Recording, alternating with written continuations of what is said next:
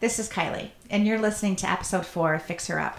If this is your first time checking Fix Her Up out, welcome. If you've listened to other episodes, thank you. I'm glad you're back. If you recall from my intro, during 2020, I was going through my divorce. So not only did I have the stress of COVID, I also had the stress of the dreaded D word, divorce, which for me, in my mind, is almost taboo. Fortunately for me, I had very good coping mechanisms that I used often and still continue to use to this day. But before I get too deep in today's topic, I'd like to introduce today's guest, Sue Morlock. Hi, Sue.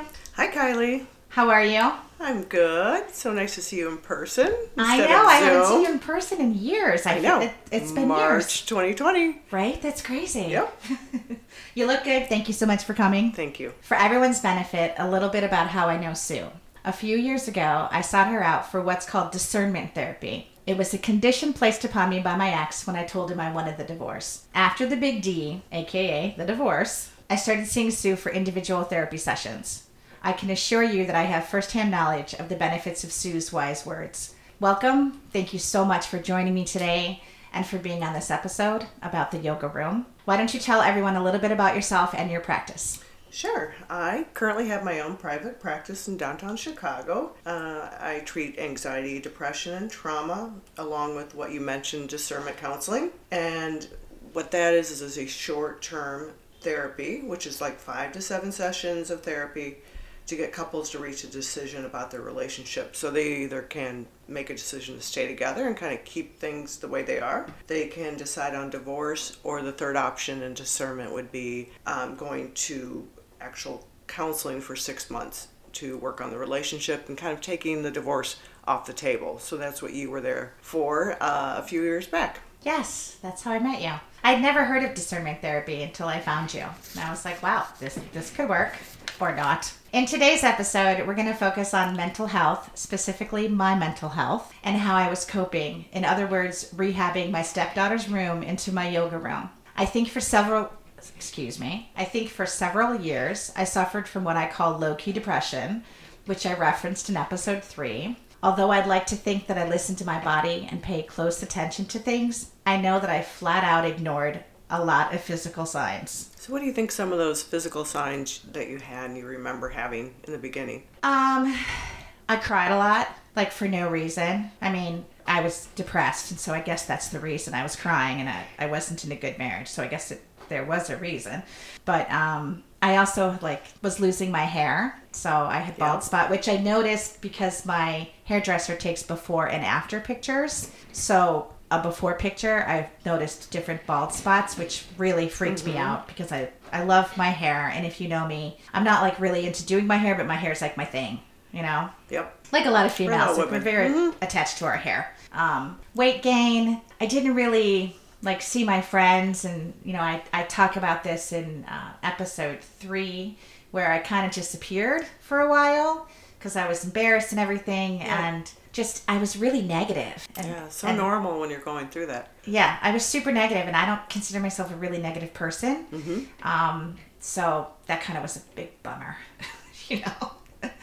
I mean, did you see like different signs when I first met you when we met for the discernment therapy? Did you think that I like that I had these characteristics? Yes, you had a lot, you had quite a few of them that you are discussing. You said you had been gaining weight, which is very normal during depression. You're eating more than you normally would. Obviously, um, the sadness was there. Like you're not typically a crier, and you were crying quite a bit, you know, on and off, which is another sign of depression. Um, and then that isolation you talk about. You know, you really were not hanging around your friends anymore and isolating yourself, which again is another sign of feeling depressed. Yeah, and I'm a big social person, so for me to like not be with my friends, it, was kind of like cutting off my left arm.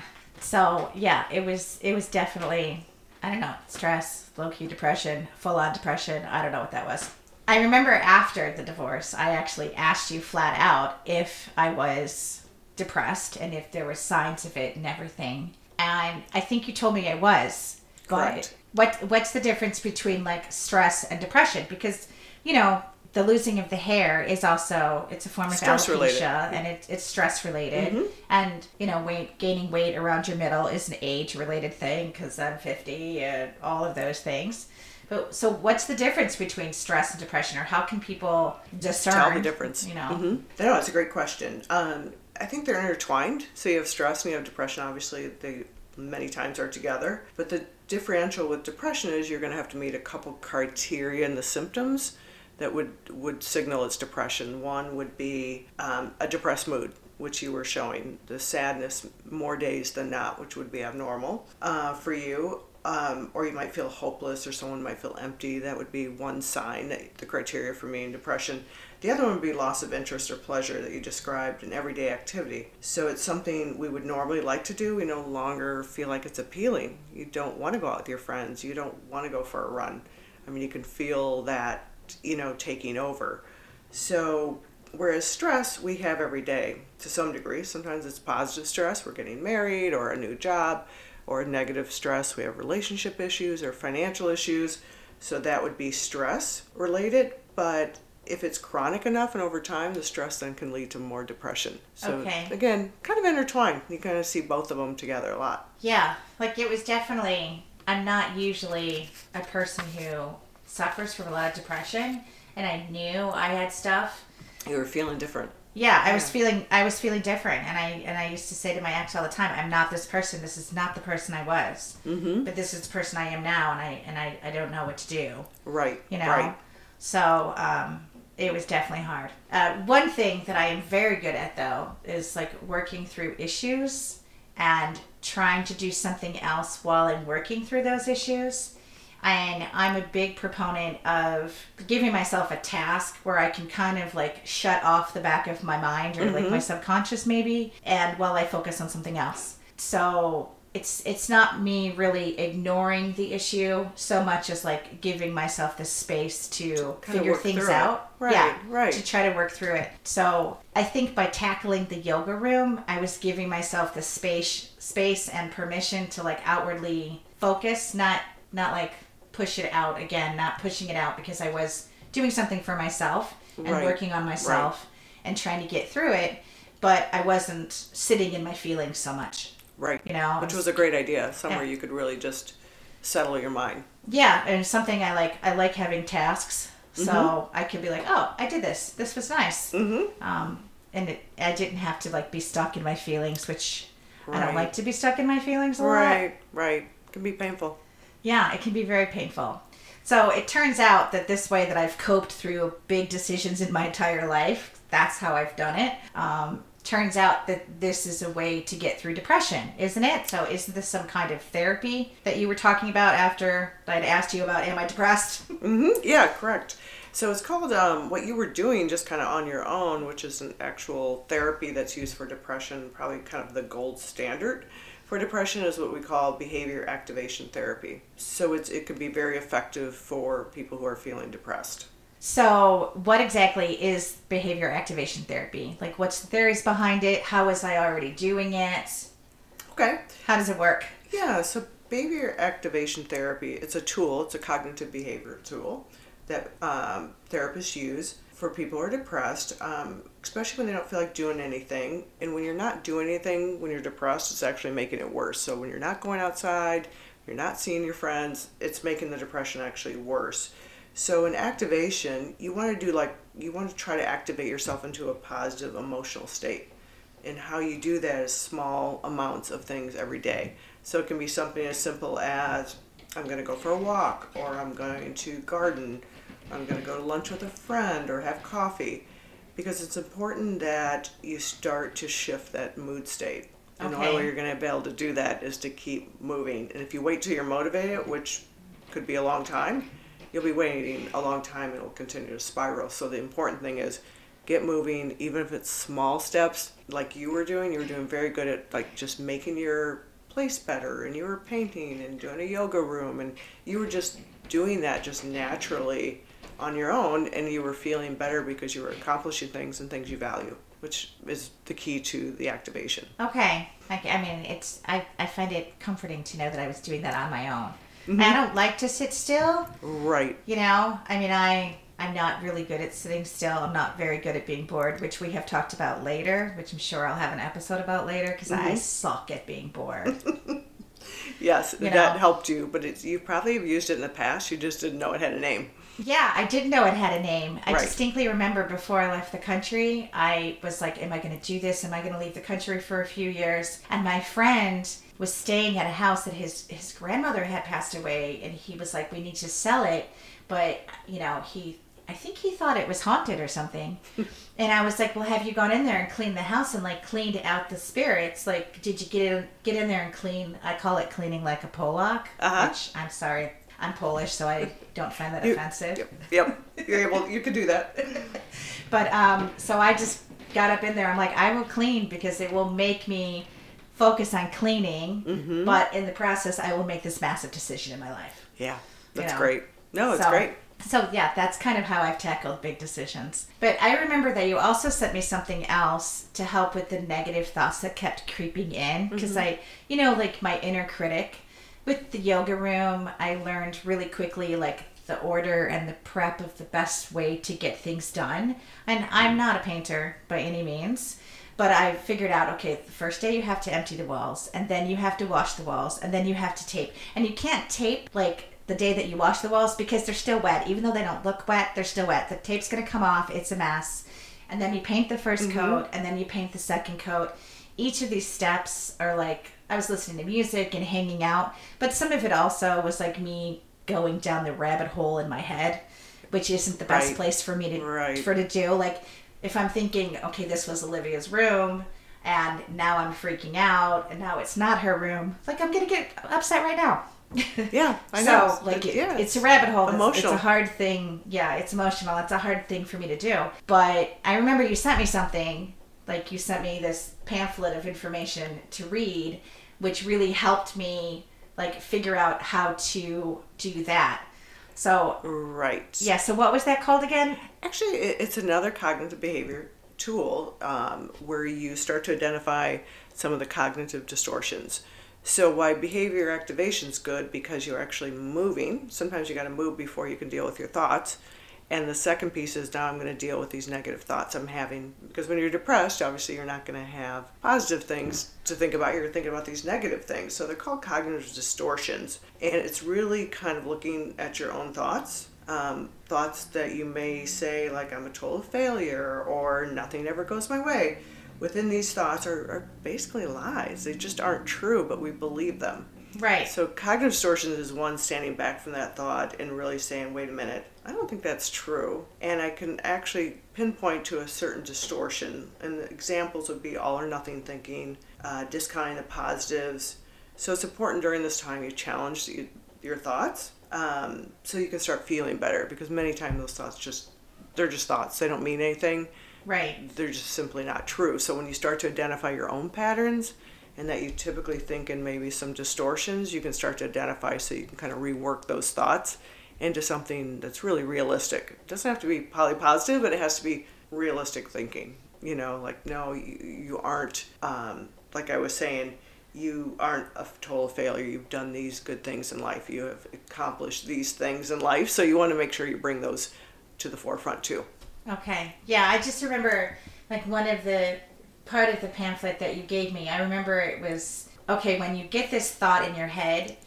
It, it's not really a part of who you are. Just recognize it as a thought. So when I would Right. think to myself, like painting the yoga room, like this is never going to be her room again. Okay, that's just a thought. That doesn't mean she's never going to be here again. Exactly. It's just a thought. Right. And that thought doesn't mean anything. Yep. It doesn't change who I am. It's just a thought. Yes, and that's a perfect way to do it. Is you the reality situation is maybe it's not her room where she's living here, but it's her room, and she'll always be able to come back here. Yeah. Yeah, be part of your life. Yeah. So So I definitely used the strategies that I learned from you. So thank you so much. of course. Um, one other thing that I tried to be really cognizant of, although I started doing things really quickly um, after my ex moved out, I didn't want to push myself through the whole process of the healing after the big D. You know, I know I said in another episode, I think it was episode two, that the flux sucks, and I really do hate. I hate the flux, and I feel like I'm still in the flux. yeah. Yep. And I really want it to be over, but I understand lasts. that this is a process, Mhm. and I have to go through And it. it takes time. I have to give myself the time I need, and I really need to like I deserve to sit in my feelings and deal with it because if I don't, then it's going to be a mess later. Yes. I'm trying to fix it. Avoidance is not the answer, right? Yes, Yeah. avoidance is not the answer. I'm trying to choose activities that work for me in those ways. So And I you're doing a good job at that because you did, as I was saying before, you did things that you valued. You know where Yeah. you live and how you live, and you know those things are so valuable to you, and you were just doing those on your own and making your space better for you. Getting back to running, the things that you were doing to make yourself feel better, the things you value in life about your, you started seeing your friends much more, which Mm-hmm. was again you just built upon each thing and to feel better.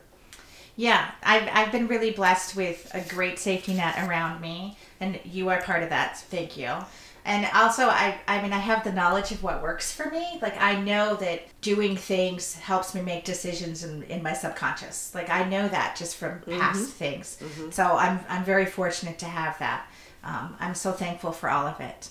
Um, can you touch on how, how would somebody get some help if they're having any negative thoughts or if, if they're interested in talking to somebody about either with any of these types of therapies or any type of issue they're going through can you you know advise or recommend places to go or what people can do Sure. Uh, there are many resources. I think this can be a part where people get a little stuck because they're not really sure what to do or how to find somebody. So I'm going to give you some resources that might be helpful. Um, one, I would probably go out and I'd find a therapist who has some expertise in cognitive behaviors is the standard in this type of therapy. So you'd want somebody who has cognitive behavior therapy training and they work with depression. That, that would be important. You could go to websites um, like Psychology Today, and you can literally go through and just kind of click off everything your insurance, what you're looking for, male, female, whatever it is. You can just click your preferences, and then you'll see a list of people that come up. Um, you can go to Headway, which is a newer website that has plenty of therapists on there. Same thing, you can kind of click what you're looking for. Um, Feel Good Institute is another good therapy um, resource. Actually, Feel Good is um, by David Burns, and he wrote probably one of the most popular books on depression, which is Feel Good Therapy. So Ah. the feel it's actually called the Feel Good Handbook by David Burns. So he actually has an institute, so you can go there, and there's a list of therapists that uh, you could choose from. And at Northwestern, they have a family institute that you, if people are downtown or they want to use Northwestern, they have their own institute there. And then, of course, if someone's feeling suicidal, you know, you please contact, you know, like somewhere like the National Suicide Prevention Lifeline. Uh, they have a number at 1 800 273 8255. Obviously, if something got severe, you can check into the emergency room anywhere and they will do an assessment from there. okay i think those are really good resources and i think it's it's helpful for people to know i think it's definitely um, you know mental mental health is on the forefront of people's minds especially after covid or Correct. you know i mean Yep. i'm saying after covid but we all know it's not exactly over we just want it to be over. um, I mean, I would like the I would like the pandemic to go away, sure. Yes, but yes. I, I kind of do like hanging out at my house, and I love my house. a lot now, of people so- do. Yeah. So that has not been the worst thing for some people. Yeah, some sure. people have loved it. Mm-hmm. They've they've enjoyed kind of family time and doing some things. Um, but yeah, we, I mean, obviously, mental health has become the forefront um, more than ever. People have been isolated, not having their normal social activities, and you know, divorce has gone up uh, in Yeah. the past two years, and so you can see just some of these after effects of our changes. Yeah, I think it's definitely. I mean, I think somebody asked me once, like, it was my divorce of, like, because of COVID. I was like, no, it was before prior, COVID. right, it was right. Just, COVID just made it harder. Yeah, I remember. Yeah, I it remember when you you made that decision. Then you had to live here a little bit longer than you thought. Yeah, a little bit longer than I than I thought. Yeah. Uh, well, I mean, I wanted to stay the whole time. so- Yeah. So I've I'm I'm where I wanted to end up. So yes, um, thank you so much of course. for joining me for the Yes, episode. It's thank been really you. really informative. I hope that the people listening have learned a little something, and I've definitely learned like by seeing you, which I'm super appreciative of. And I, I'm a big proponent of talk therapy. So yes, yes. It's Yes, I, I, I love it. I've totally Yeah. I've done it several times in my life, and I've had a great relationship with the therapist. And Yeah. It's so nice. Like none of them have ever come to my house before. no, no. I have never been to a client's house, so this is a new thing. this is totally different. yes, but um, so what are your contact details in case somebody wants to reach out to you? Sure. Uh, I have a company called SM Therapy Inc. and someone can just directly email me at S-U-E S-U-L-M-O-R at gmail.com. Okay, perfect. So again, thank you so much. You are so Um, welcome. To everyone listening, thank you so much for listening to episode four of Fix Her Up. I hope you liked it. Um, maybe you learned something. I love learning new things personally, so I kind of dig all this stuff. If you like the episode, please hit the thumbs up and subscribe. Tell your friends. If you'd like to get a hold of me, my socials are mkylieD. My email is fixherup01 at gmail.com. And I have a Google number now for voicemails. Yay, me! Yay! I progressed. My Google number for voicemails is 773-236-1112. I would love it if somebody left me a voicemail because I did a voicemail message that took me probably like 10 times. So You want someone to hear that? I want somebody to hear that. somebody leave me a message. Um, Please. I mean, you know, try to be nice. I don't. I'm not going to call you back though, just so you know. But I could play your voicemail on the next episode, so I I could figure out how to do that. Maybe it, it would be more learning for me, which is totally my thing. Yeah. So, anyway, thank you again, uh, Poopeach. I'll see you guys in a couple weeks.